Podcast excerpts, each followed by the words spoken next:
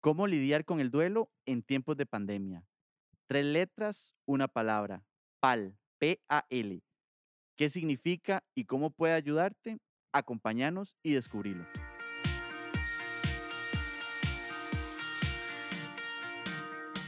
Buenos días, juventud. El podcast.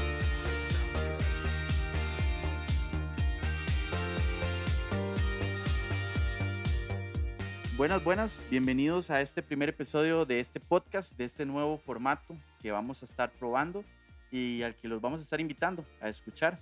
Para el día de hoy tenemos un, programa bastante, bastante interesante, un programa muy, muy espiritual que vamos a ir analizando poco a poco, que vamos a ir desmenuzando, que llaman. El tema de hoy se llama Lidiando con el duelo en pandemia. Y para el tema de hoy tenemos una invitada súper especial, es miembro de nuestra comunidad, ella es Sofía Valeria Peña, es psicóloga con maestría en psicooncología y cuidados paliativos. Trabaja desde la psicología clínica y salud en hospital y dando consulta privada. Y también es una católica en construcción. Entonces, eh, de verdad, eh, Sofía, que es un honor tenerte acá, que estés brindando los talentos en este pequeño espacio.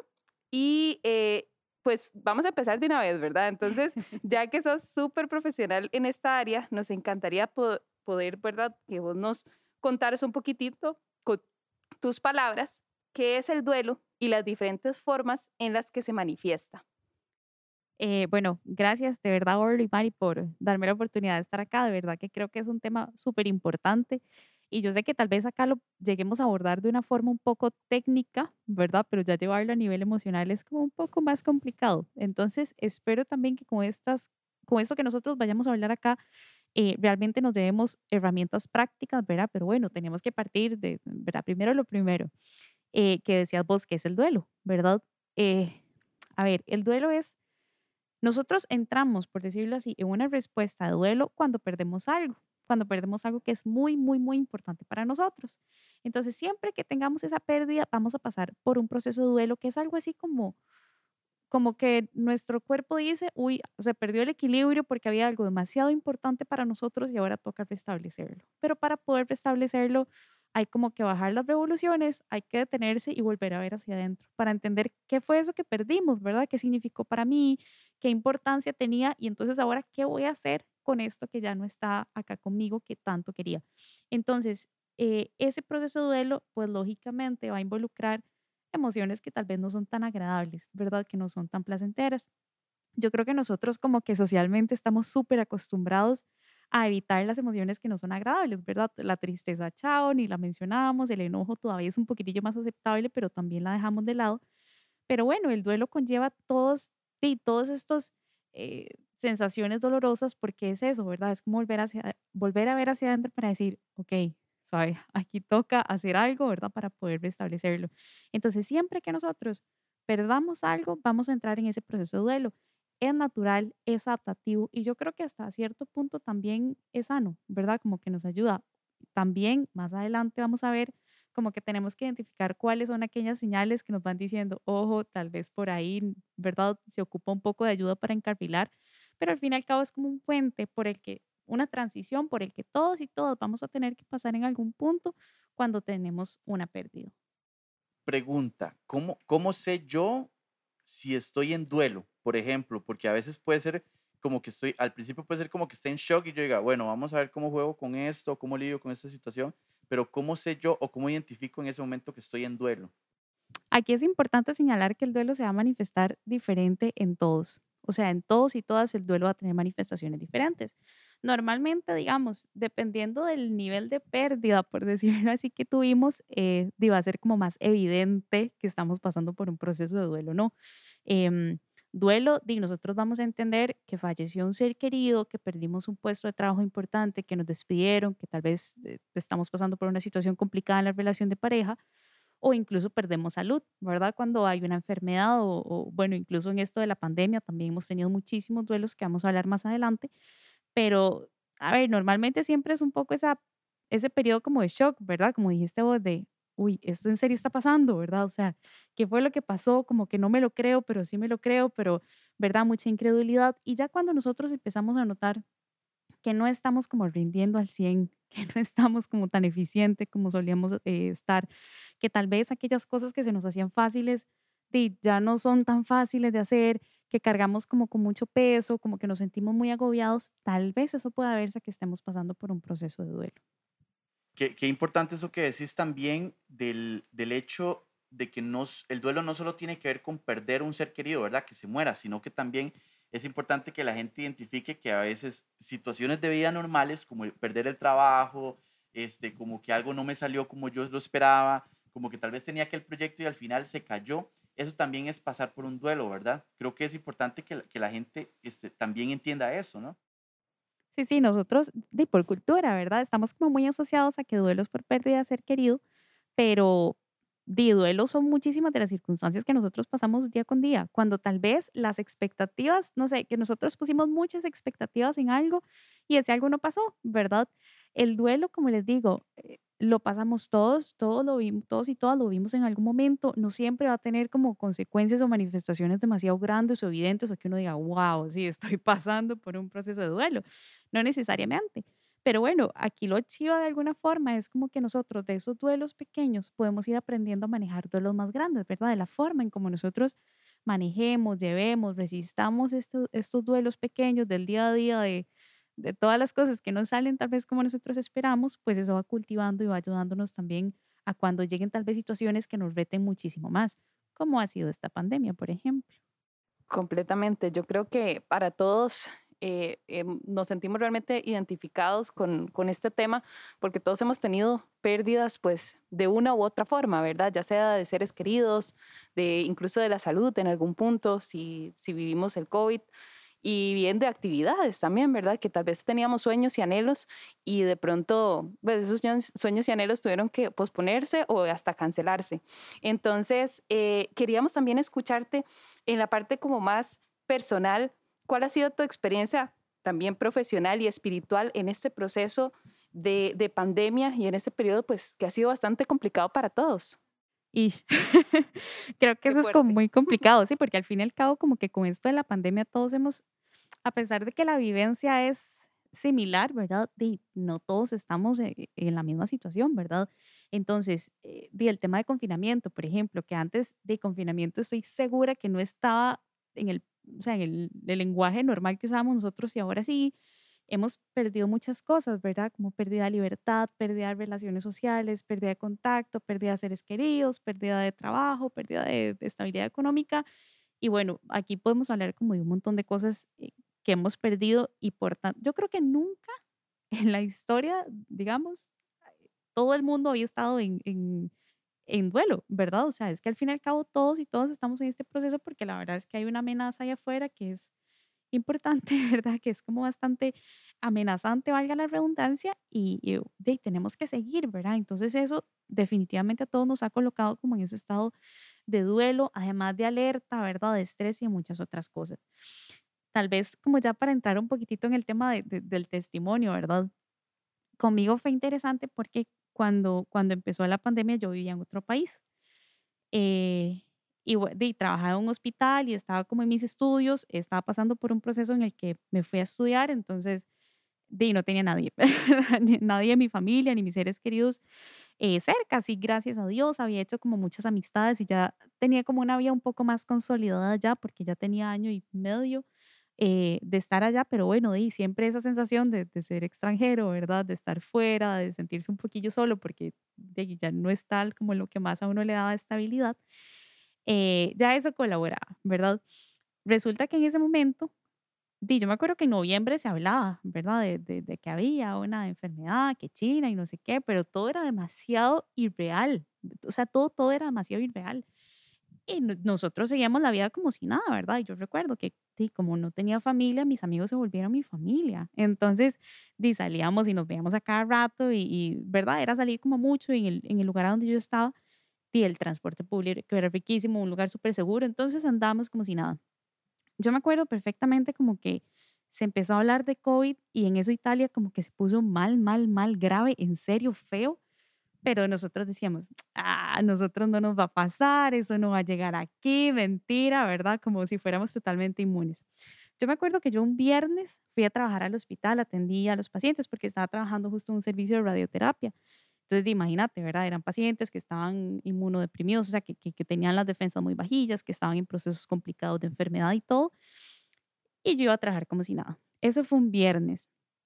En la noche, así muy súbito, como que los directores nos dijeron, hey, eh, ya no, ya nadie va al hospital, se recorta absolutamente todo. Y yo decía, hey, pero di, ¿yo cómo hago para cancelarle a la gente? O sea, si yo no tengo los números ni nada.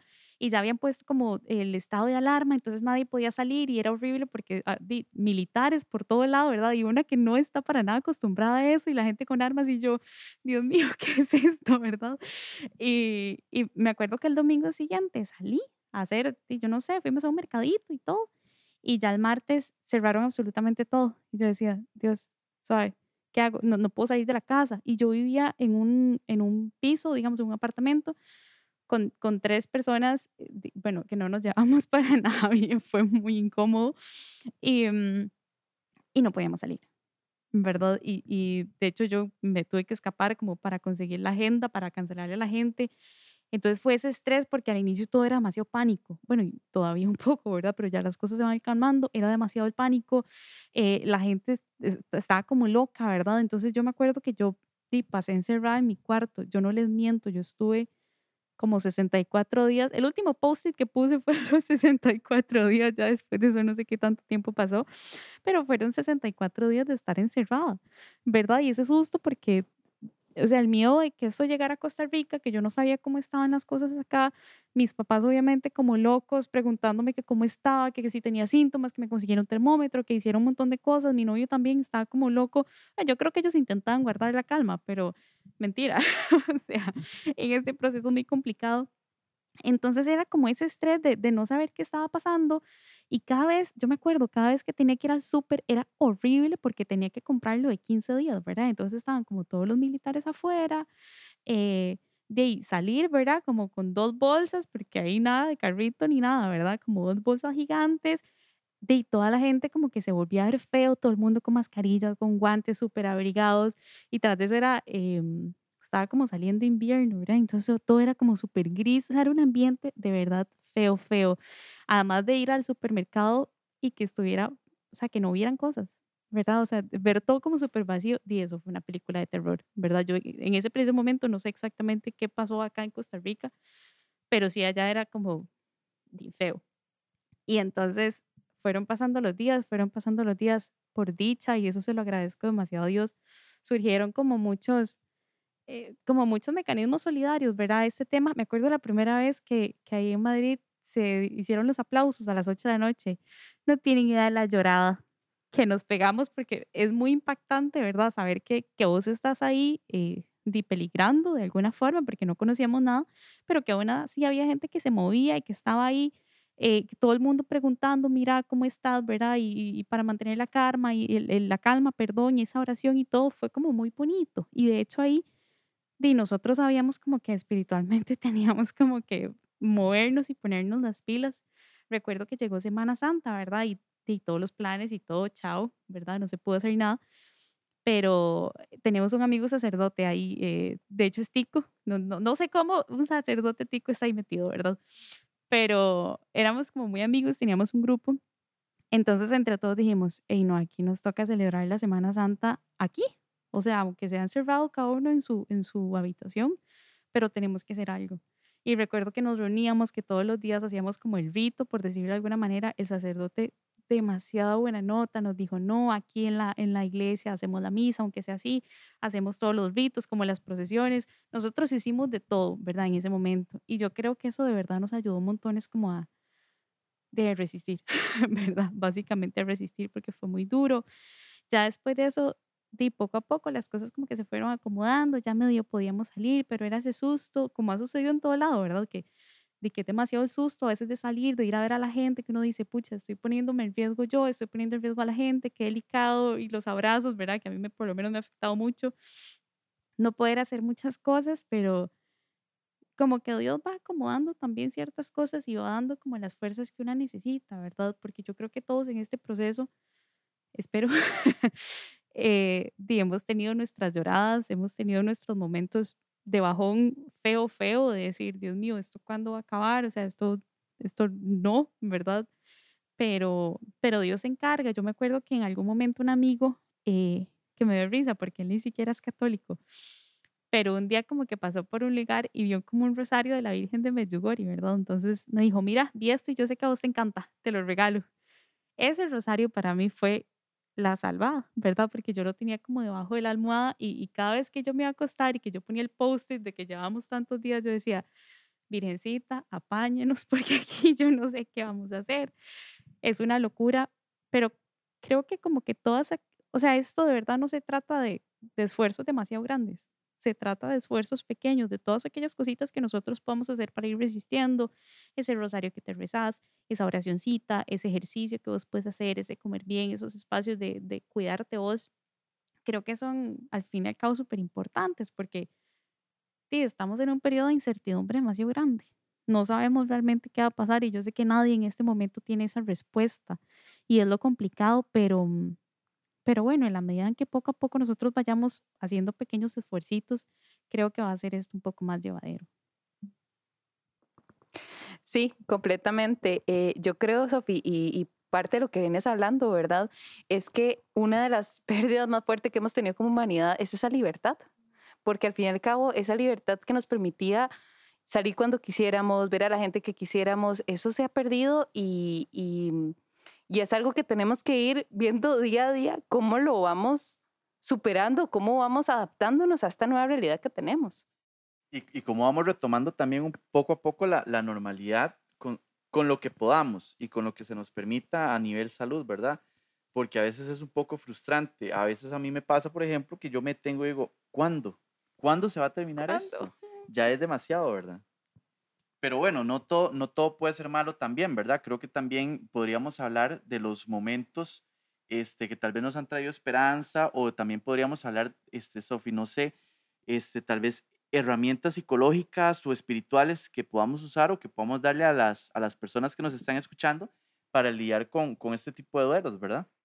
Sí, sí, sí, yo creo lo que es súper importante porque siempre de verdad decimos que esto no es una carrera de fuerza, es una carrera de resistencia. Y lo que tenemos también que aprender nosotros, o tal vez lo importante es que nuestros, esfuerzos se dirijan a, esas pequeñas cosas que nosotros podemos hacer día con día para tratar de sobrellevar esto un poco mejor, ¿verdad?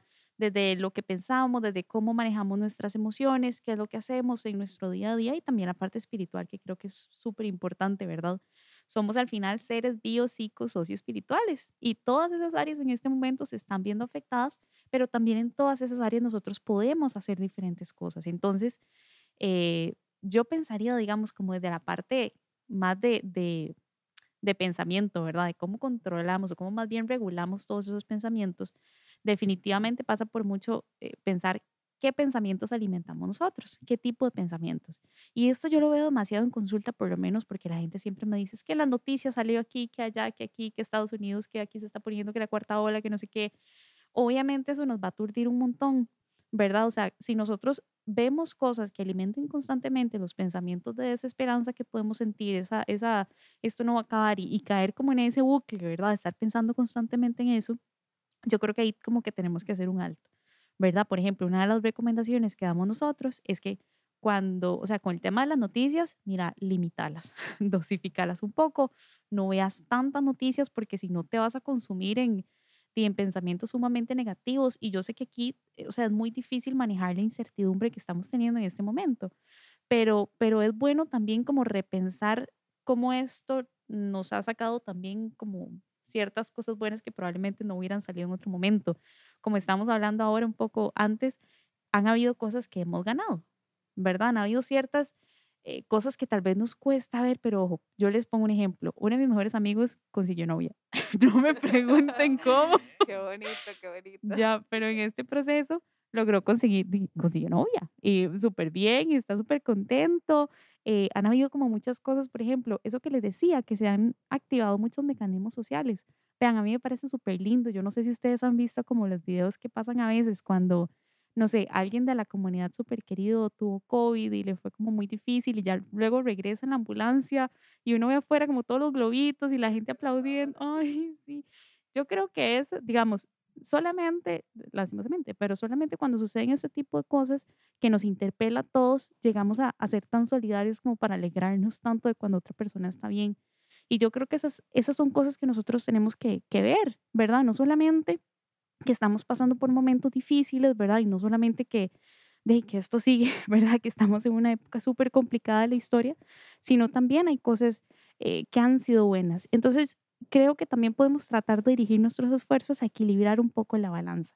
No se trata de negar la realidad, no se trata de hacer oídos sordos, ¿verdad? Lo que está sucediendo, porque no, pero sí también alimentemos otro tipo de pensamientos que nos ayuden a, a mantener esa esperanza, ¿verdad? Y poco a poco, ya si por ejemplo vos ves que tus pensamientos son demasiado negativos, que sentís que te estás hundiendo, que estás en un proceso súper difícil, bueno, no tenés que llevar esto solo, ¿verdad? Para eso también habemos profesionales que podemos acompañar en el proceso, porque no hay una forma fácil de llevarlo, pero yo siempre digo que juntos es como mucho más fácil. Entonces, ese cuidar lo que pensamos, ¿verdad? Constantemente. También está en la parte un poco más emocional. Yo creo que aquí todos tenemos un colocho de emociones, ¿verdad? Y, nos pasa como que nos sentimos tal vez tristes porque estamos en este proceso de duelo y nos enoja sentirnos así y si vemos a alguien y algo pasó nos sentimos culpables, entonces empiezan como a traslaparte un montón de emociones y ya al final no saben ni qué estás sintiendo y lo que pasa es que te pones súper irritable, eh, tal vez tratas mal o gritas a, a, las personas que están cerca cuando todos sabemos que nadie es responsable, todos estamos en un proceso de duelo súper difícil, se complica la comunicación, ¿verdad? Entonces yo creo que lo primero en este caso es como detenernos a reconocer qué estamos sintiendo, ¿verdad? Y, mm, entender como que a veces no toca evitar las emociones. La verdad es que estamos en un proceso de duelo y el duelo duele. Y es difícil, pero no es algo que nos podemos brincar. O sea, y, más bien si lo brincamos es como un boomerang, ¿verdad? Lo tiramos lejos de nosotros, pero va a volver y tal vez con mucha más fuerza. Y la idea es que entonces esto no te bote, sino que más bien puedas aprender a volver a ver ese dolor, y, irlo llevando poco a poco, ¿verdad? Eh, el no hablarlo o, el no manejarlo de alguna forma no va a hacer que desaparezca, más bien va a hacer que se haga mucho más grande. Entonces, qué rico que nosotros podamos reconocerlos, asentar y decir, ok, me siento así, así, así, esto no es fácil eh, y está bien, ¿verdad? Creo que el aceptar que a veces no nos sentimos bien es, es muy saludable, es muy sano y es lo que necesitamos. Y como les digo, no necesariamente tenemos que saber qué hacer con esas emociones pero bueno, estamos también para apoyarnos. Entonces esa parte emocional es importante también volverla a ver, igual que, en la parte de pensamientos. Si vos estás en un punto en el que te sentís muy mal, en que no levantas cabeza, en que estás súper desmotivado, en que mm, por ningún lado, ¿verdad? Encontrás como algo que te guste, que te agrade, que te satisfaga, mm, tal vez es importante como buscar un proceso de apoyo. En la parte, yo creo que de lo que hacemos también, eh, yo creo que el mantener rutinas de verdad, a todos, se los digo a todos y todas, es súper importante. Eso que nosotros nos levantamos cinco minutos antes de trabajar o antes de la clase, eh, chao desayuno, lo perdimos, el almuerzo ahí comemos lo que nos dio tiempo, no tenemos rutinas y como no vemos a nadie ni nos bañamos, ¿verdad? Que eso pasa mucho, pero yo sé que aquí todos están bañados, ¿verdad? todos claro. Eh, eso, eso es muy importante, que nosotros sepamos manejar un poco las rutinas y, y, y que tengamos como mucha conciencia de que el hecho de que no salgamos o que tal vez no tengamos tanta libertad, no quiere decir que tengamos que descuidar lo que nosotros hacemos día con día. Yo creo que algo que ayuda muchísimo para que tal vez lo recuerden más fácil, recuerden estas siglas, PAL, P-A-L. P hace referencia a personas, A actividades y L lugares. Eh, ¿A qué voy con esto? Si ustedes tal vez eh, que están ahí en su casa les pueda servir, hagan una lista de personas, personas que ustedes crean a las que puedan contactar si ustedes no se sienten bien, personas importantes para ustedes que puedan hablar desde cómo nos sentimos hasta de, de, cualquier otra cosa, ¿verdad? Aunque sea un poco banal. Esas personas que puedan ayudarnos a hacer esto un poco más llevadero. Actividades también eso es importante. Que el ejercicio, que el salir a caminar, que em, no sé, ponerte a, a karaokear, aunque sea solo, sola en algún momento, leer un libro. Yo siempre, por ejemplo, recomiendo a algunas personas que tengan como una cajita y en esa cajita pongan como actividades y cada día saquen una. Pintarme las uñas, arreglarme aquí, probar tal cosa, cualquier cosa que los ayude. Todas esas actividades también van a colaborar. Y lugares también. A veces en la casa solo estamos en la cocina y en el cuarto. Y eso, perdón, pero nos pone fatal.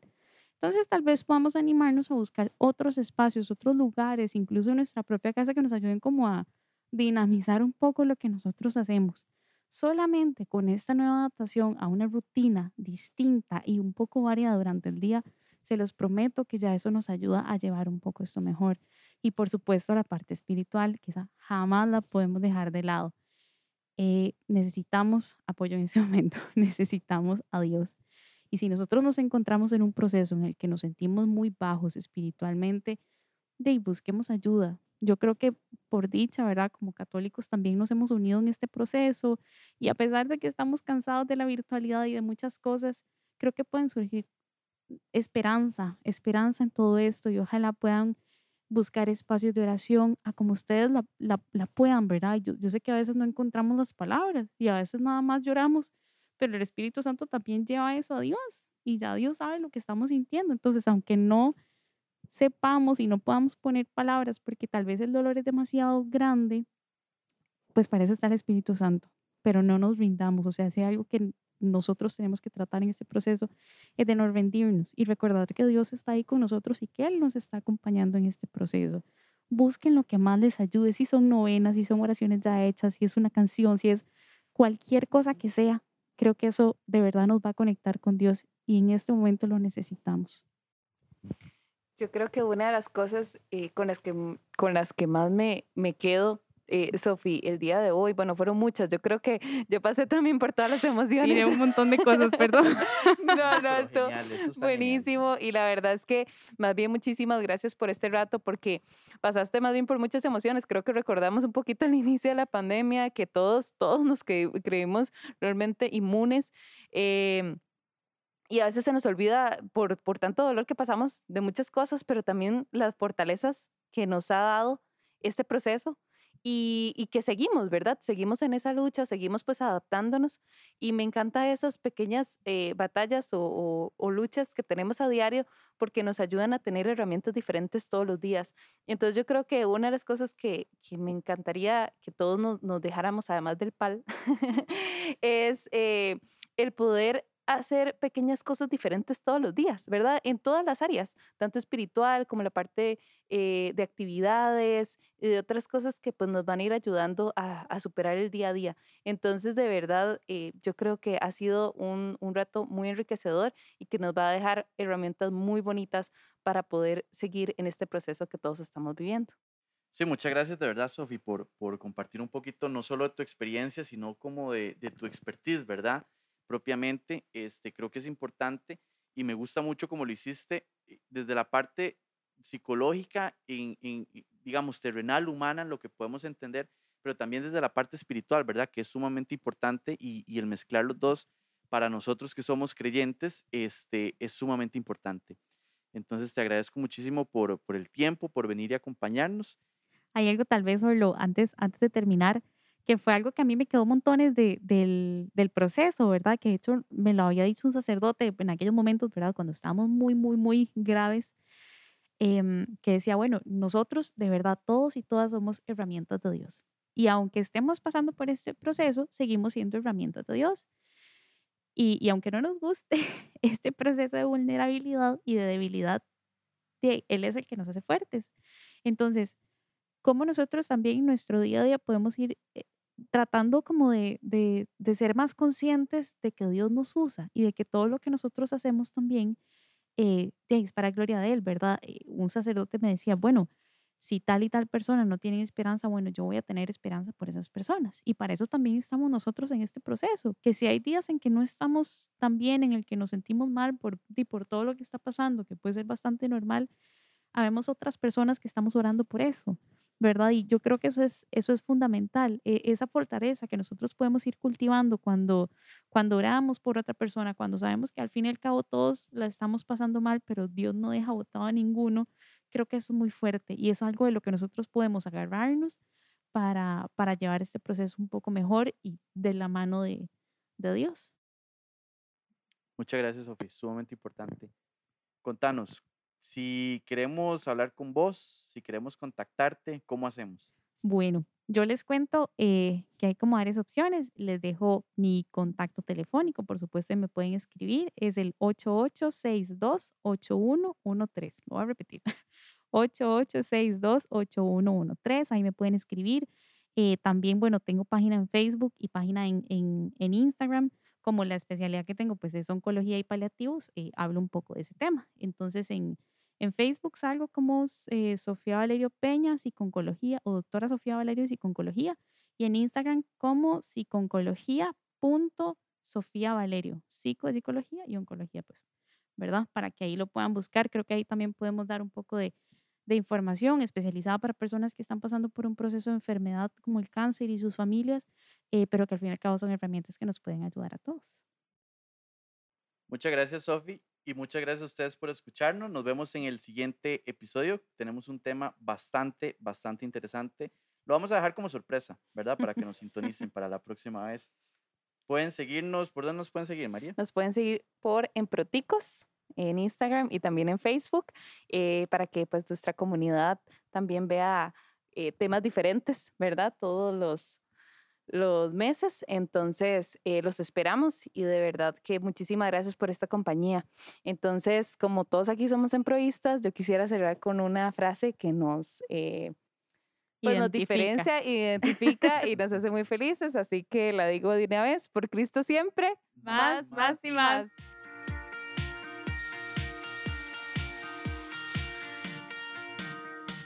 Esto fue Buenos días, Juventud, el podcast. Nos vemos en el siguiente episodio.